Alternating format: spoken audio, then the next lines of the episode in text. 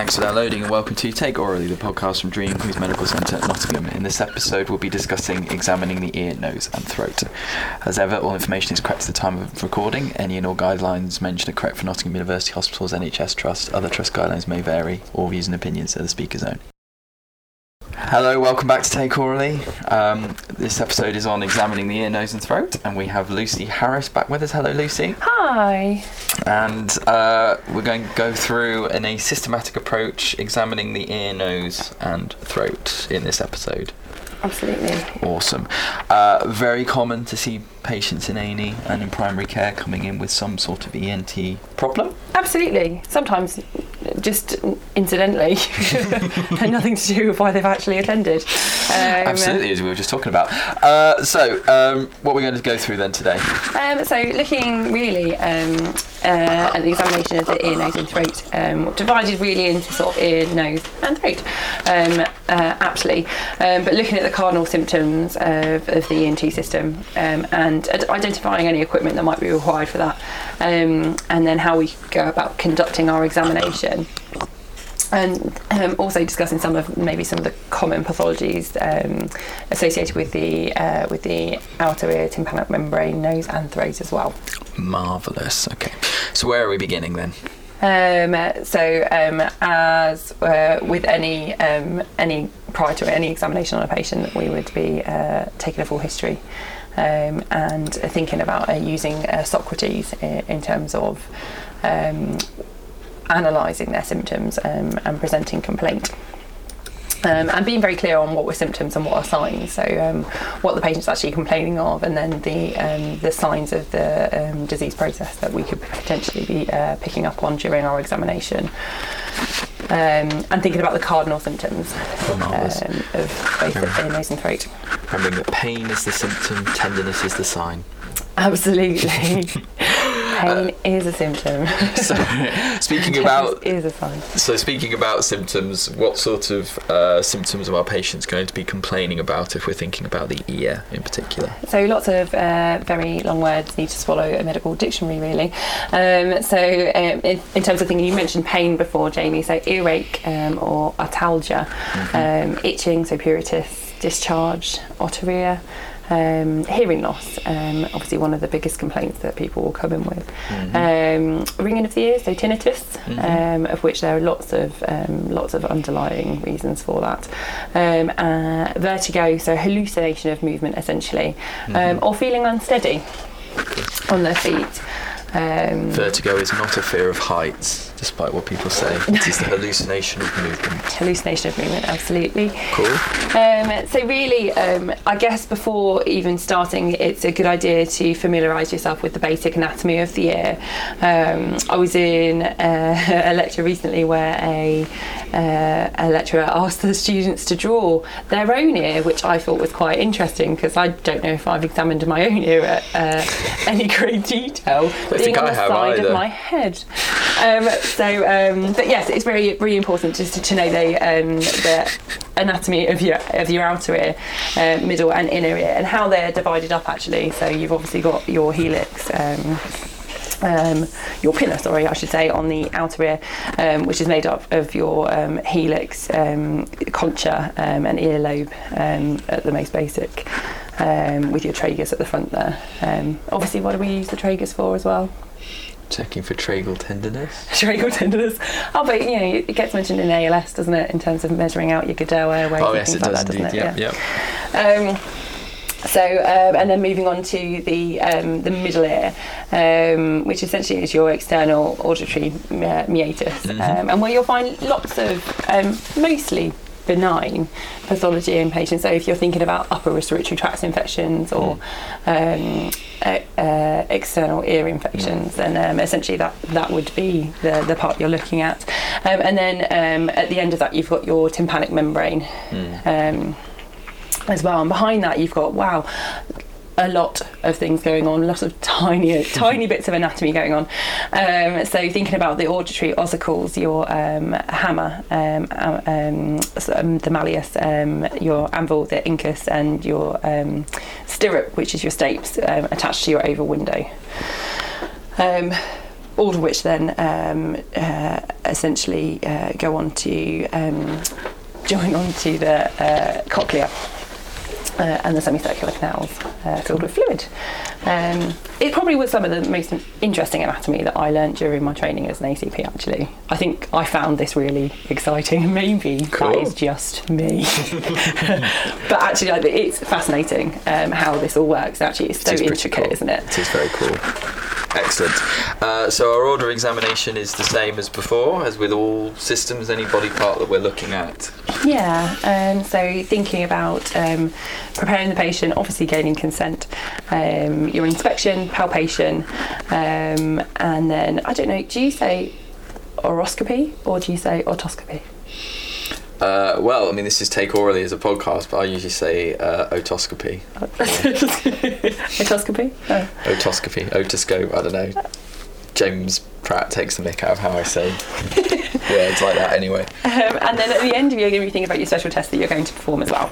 Yeah. Um, so general inspection of the external ear. Um, need to be comparing both sides, um, uh, looking at the pinna, the pre and post auricular regions, um, the external auditory meatus, uh, which I mentioned before, um, and the types of things that we would be looking for um, would be sort of any signs of scars, um, uh, particularly patients who might have had sort of things like mastoidectomies, where it may be slightly more apparent. Um, things like hearing aids. I mean, keep it simple. uh, the things that are very obvious. So hearing aids, um, looking for swellings, um, uh, any lesions, any exudate from the ear, um, or any bruising, um, bruising around the ear um, externally as well. Something we probably see more fami- more commonly in, in ED setting, really. Um, in terms of injury.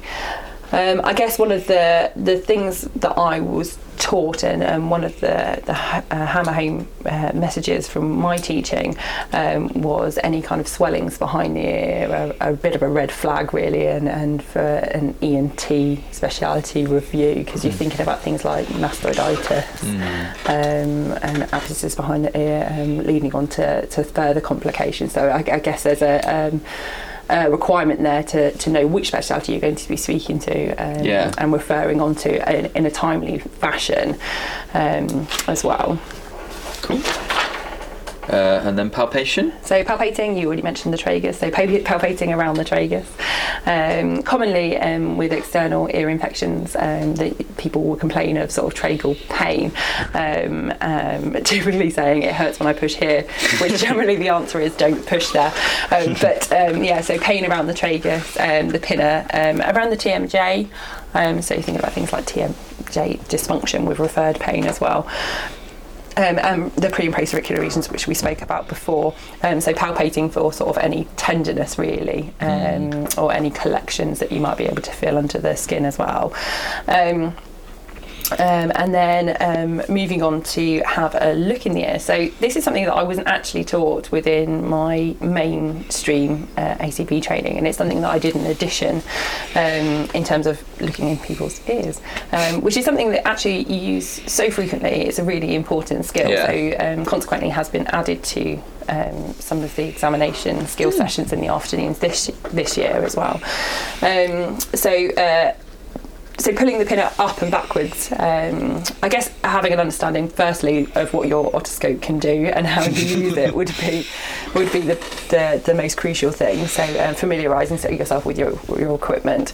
Um, make sure that you're using the biggest. Um, uh, so using the biggest speculum um, Yeah. uh, that the patient could tolerate. Um, obviously, we all have different size ears, but generally, if you can go for the bigger one, that's better because you'll see more of the tympanic membrane in one shot. Um, so within adults, you pull the pinner upwards and backwards. Um, within children, obviously they have a straight canal already, so don't do that.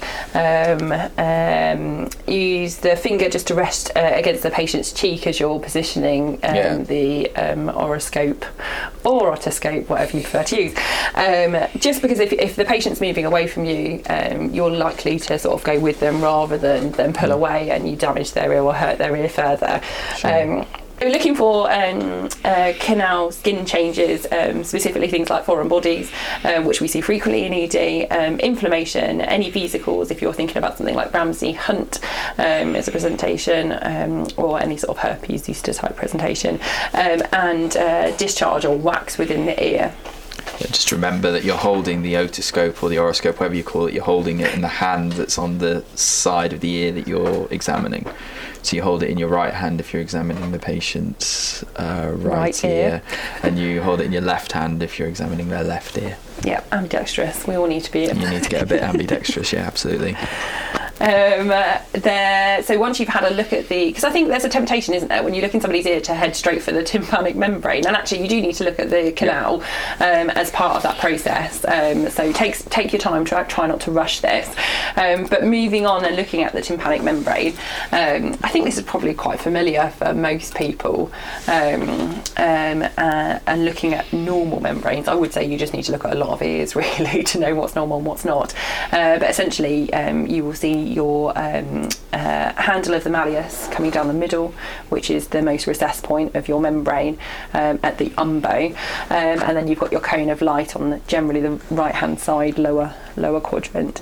Um, uh, you've at the top um, just for for completeness you've got your pars flaccida um, and then uh, uh, um, on the left side your pars tensa um, and you might be able to see the lateral process of the uh, of the malleus potentially. Uh, there's some really good videos actually um, on um, YouTube. Macleod's has a has a very good one, um, which I've put the link within our lecture here today. But if you were searching, then you'd be able to find it fairly easily um, on YouTube. What should you What should you look for on YouTube? Who's it by? Macleod, Macleod. Macleod ENT examination. Cool, cool.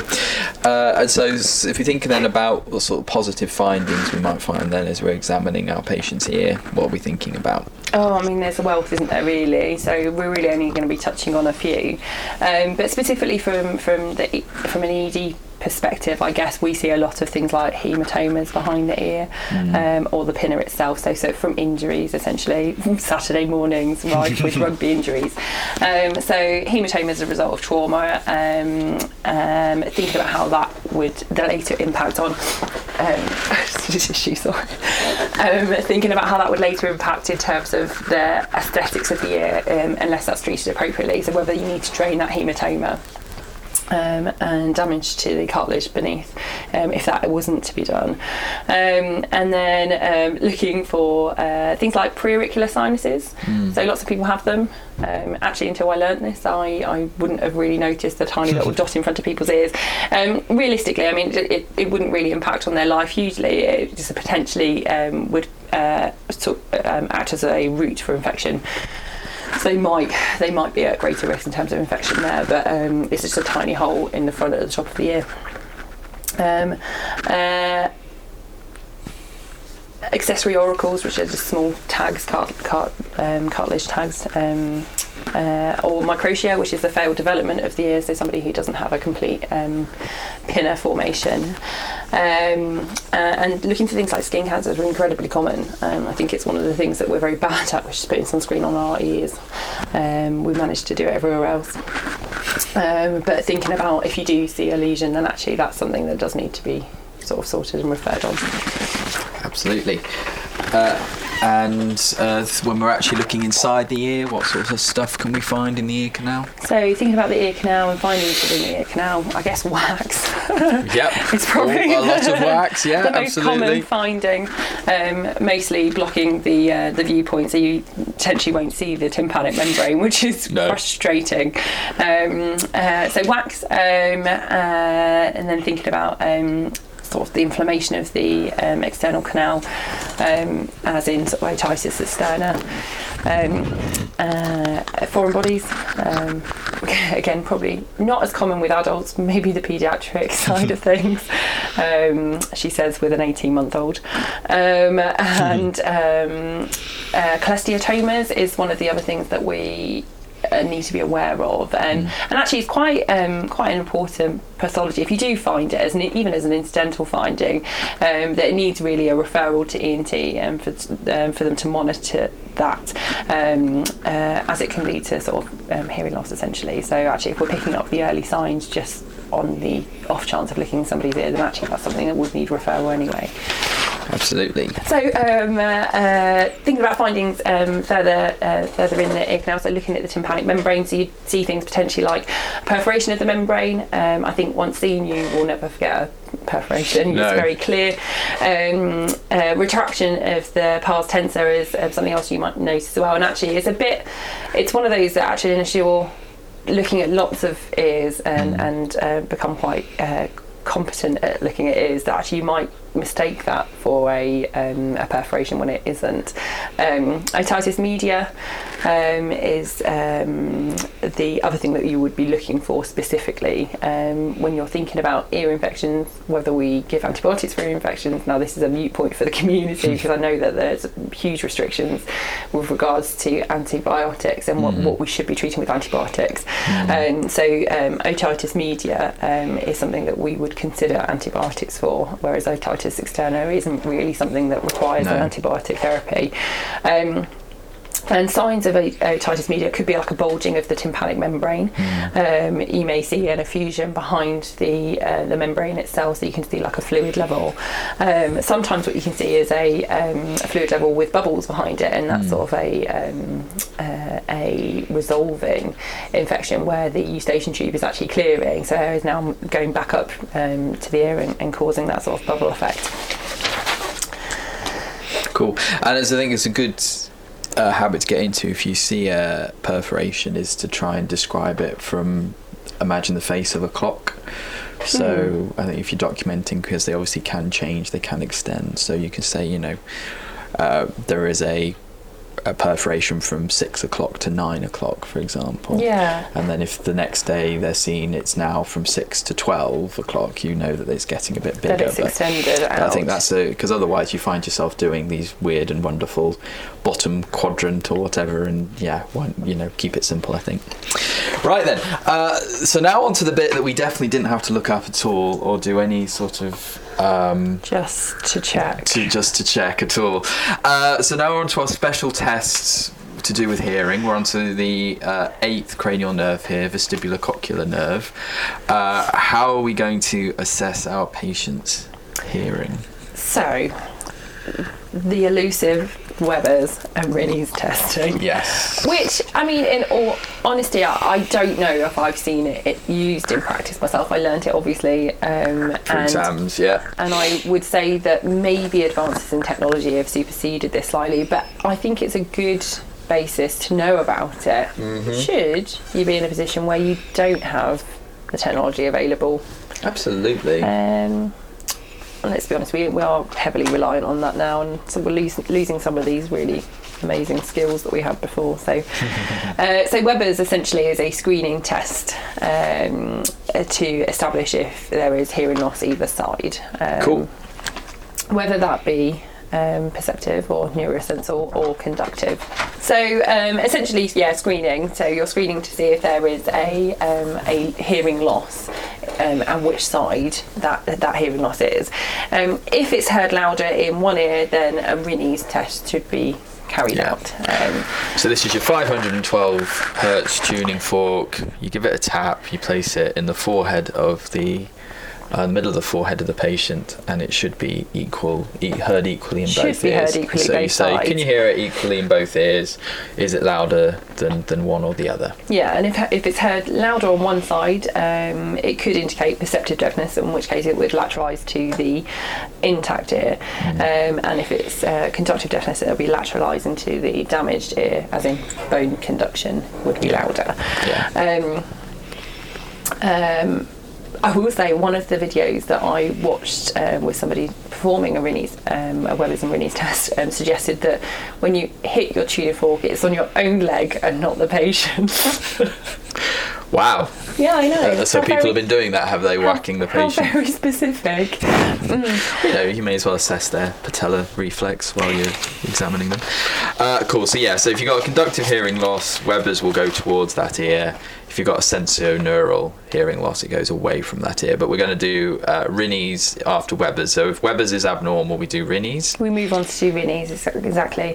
Um, and essentially that's um, uh, hitting your tuning fork on your own knee, not the patient's knee, um, and uh, and holding it on the uh, base of the mastoid process, um, and asking the patient to tell you when the uh, sound stops, and essentially then you move the tuning fork to the um, side of the ear, um, next to the external auditory meatus, um, and ask them if they can hear it, and essentially they should be able to hear it because air conduction is louder than bone conduction, so they should continue to hear the sound. This is where the uh, dis- this is where the uh, description you use. So a positive Rinne's test um, is actually normal because we always think positive is, is what happens in an abnormal environment. So positive Rinne's test um, is your normal, which is where your air conduction is going to be bigger than your bone conduction. Okay, uh, both of those will be reduced if you've got sensorineural hearing loss, uh, but in conductive hearing loss, you get bone conduction uh,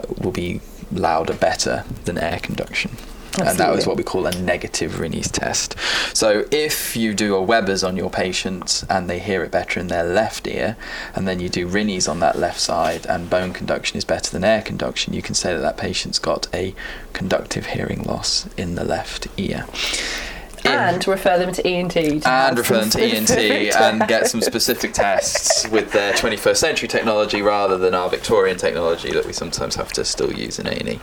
Uh, whereas if it's a Weber's test uh, that lateralizes to the left ear, uh, but on the left ear air conduction is better than bone conduction, that suggests it's a sensorineural hearing loss on Yeah. the right side. Yeah, absolutely. Uh, yeah. I guess one way to sort of, I think when you read a lot of the text about the Rinne's test now, is essentially they try to get you to not use a positive and negative um, in terms Mm. That's of your, it, your yeah. terminology because actually it's just confusing. So just explain what your, your patient is saying they're hearing um, would be a much simpler way to do it. Mm. Um, Yeah, marvelous. marvellous. Moving on to nose. That's Weber's and Rinne's, which we no way had to look up. So now we're having a look at our patient's uh, nose, uh, and again, we work in A and E. It's mostly trauma here. Again, it's I've been punched, I've been in a rugby tackle. Yeah. Now my nose is bending. So the other thing that um, you'd need to consider are things like postnasal drips, um, uh, coughs, um, I think as a result of that um,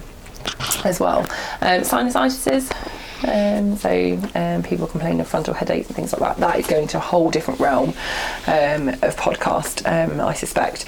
Um, so symptoms of the nose could be you've already mentioned uh, bleeding um, as one of the things, so epistaxis, but discharge, so rhinorrhea, any type of rhinorrhea, sneezing, coughing, a blocked nose.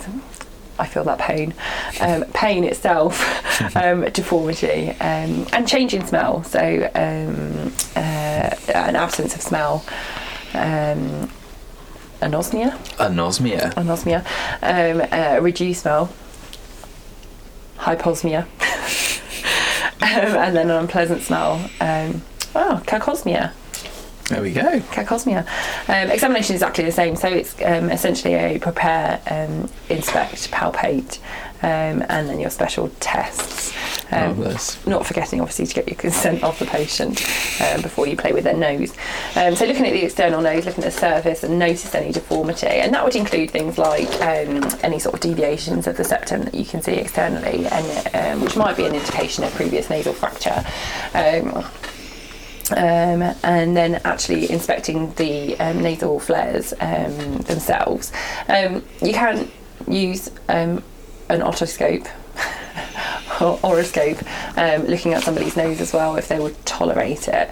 Um, particularly in injury, I, sometimes that's quite difficult, but certainly there is going to be a need for some form of light. So whether that be a pen torch to help you, but actually an otoscope would give you. Because you're going to want to see look for septal hematoma in trauma, so within trauma, yeah, one which is one of the findings, which moves us on to findings. which moves on to finding.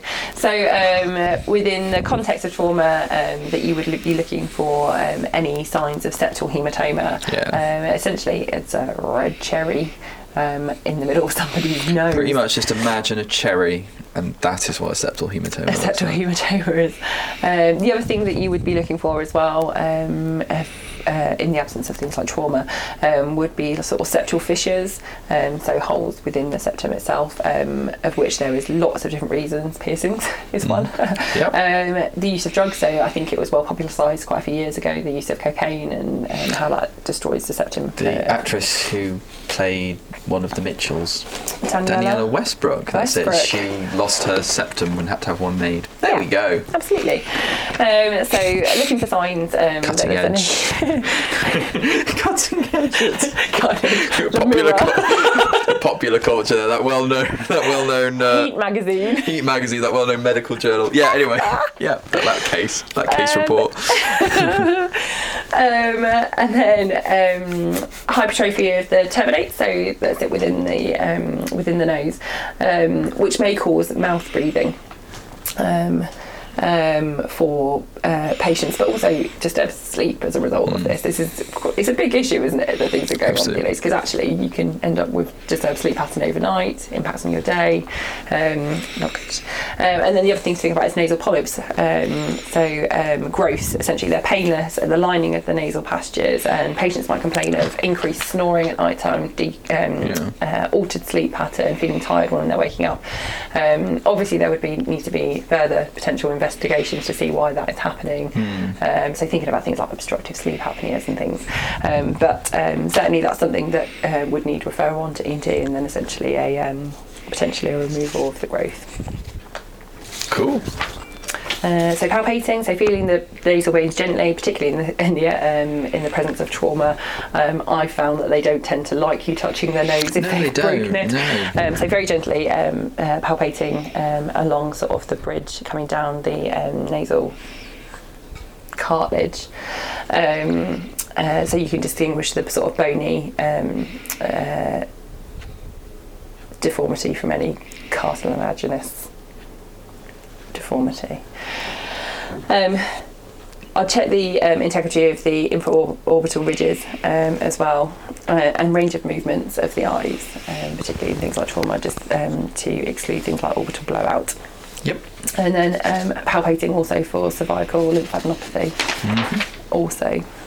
Um, Um, I sometimes, um, especially in, the, in trauma, I ask patients, the patient, not me, to uh, occlude one nostril and try breathing through the other one to check for nasal patency as well. That's well, I'd have no hope today, Jamie, at all. Mouth breathing only. Mouth breathing only for me today. Oh, bless. Marvellous. Uh, and so that is the nose. Uh, and we are now on to the throat with E, N, and now T. Uh, and so, again, a very common scene uh, in A&E and also in primary care, patients coming in quite a few people coming in with flu. With, throat symptoms, Yeah, absolutely. symptoms for a moment. Uh, so, what sort of throat symptoms is our patient going to start? Oh, so I think probably the, the, the biggest thing that people complain of is pain, isn't it? Um, yeah, sore throat. so sore throat or pain on swallowing, so um, odynophagia, so pain on swallowing. Um, they might complain of a hoarse voice. Um, They might complain of trismus, they're not able to open their mouth fully.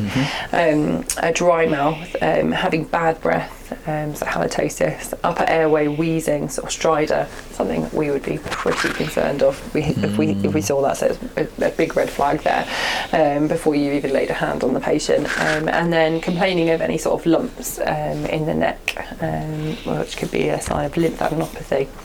At this point, I would signpost you to the podcast on uh, the sore throat podcast that we did a f- few months back.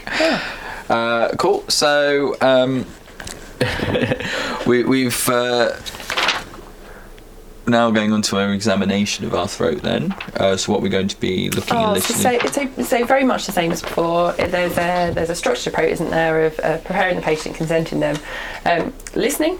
So uh, the first thing, because we've already mentioned here, sort of upper, upper airway noises, so things like stridor. Yeah. Um, so that is a, uh, a a thing to, to have as part of your um, examination process at the beginning, um, and then inspecting and then palpating. Um, so listening wise, I've mentioned stridor, but um, vocal changes um, that could change with pathology of the throat. So having um, a rough voice. Um, mine sounds a little bit rough today. Um, so with a sign of sort of vocal cord pathology, whether that would just be some inflammation from um, an upper respiratory tract infection or something more serious underlying it. Um, they could sound uh, breathy um, and maybe an indication of uh, recurrent laryngeal um, nerve palsy. Um, a wet, hoarse, or dysarthric voice, um, thinking about neurological uh, reasons behind that, um, whether acute or uh, chronic. Um, a muffled voice um, uh, with, in, within the context of oropharyngeal masses, um, like the lady we discussed previously. Um, a nasal escape, um, so soft um, palate dysfunction, um, for instance, uh, cleft palate. Yeah. So inspection of the um, if mouth is key. It's something that I, I mean, as part of your cardiorespiratory exam, you do have a look in the mouth. You do, And part of the and GI, GI exam, exam, you look in the mouth. So actually, knowing your anatomy of, of the mouth is pretty essential. Um, and what I would say is that you obviously there is a um, concise examination that we do as Yeah. part of those, but this is actually much more thorough. So, in terms of inspection, a thorough examination would include looking at dentition, um, starting with hard the hard palate, looking at the hard palate and moving to the soft palate, um, checking the uvula, so seeing if there's any inflammation of the uvula at the back there, things like uvulitis and things like that. Um, consequently, I've only ever seen that a few times. That when people do come with it, they're incredibly uncomfortable and they can't stop gagging because it's just tickling at the back of their throat and, and um, initiating their gag reflex. Um, then thinking about the posterior pharyngeal wall, um, so in terms of colour, um, if there's any exudate there, um, if there's swelling there, um, and then the um, the tonsil tonsil region, so the tonsil either side, um, if again if they're inflamed, um, if there's any exudate on those, or if there's evidence of scarring where they've had a recurrent um, tonsillitis in the past, um, you'd be able to sort of see that. And then looking, um, moving down, looking at the tongue itself, so looking for any sort of ulcerations, um, looking for any sort of cracks within the tongue, um, which could be signs of just plicated tongue, really, um, which can be benign, um, but also thinking about any underlying pathology that could be causing it.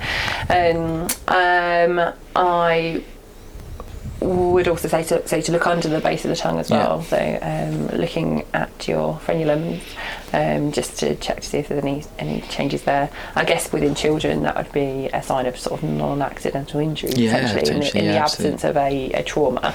Um, so something to, to look at there.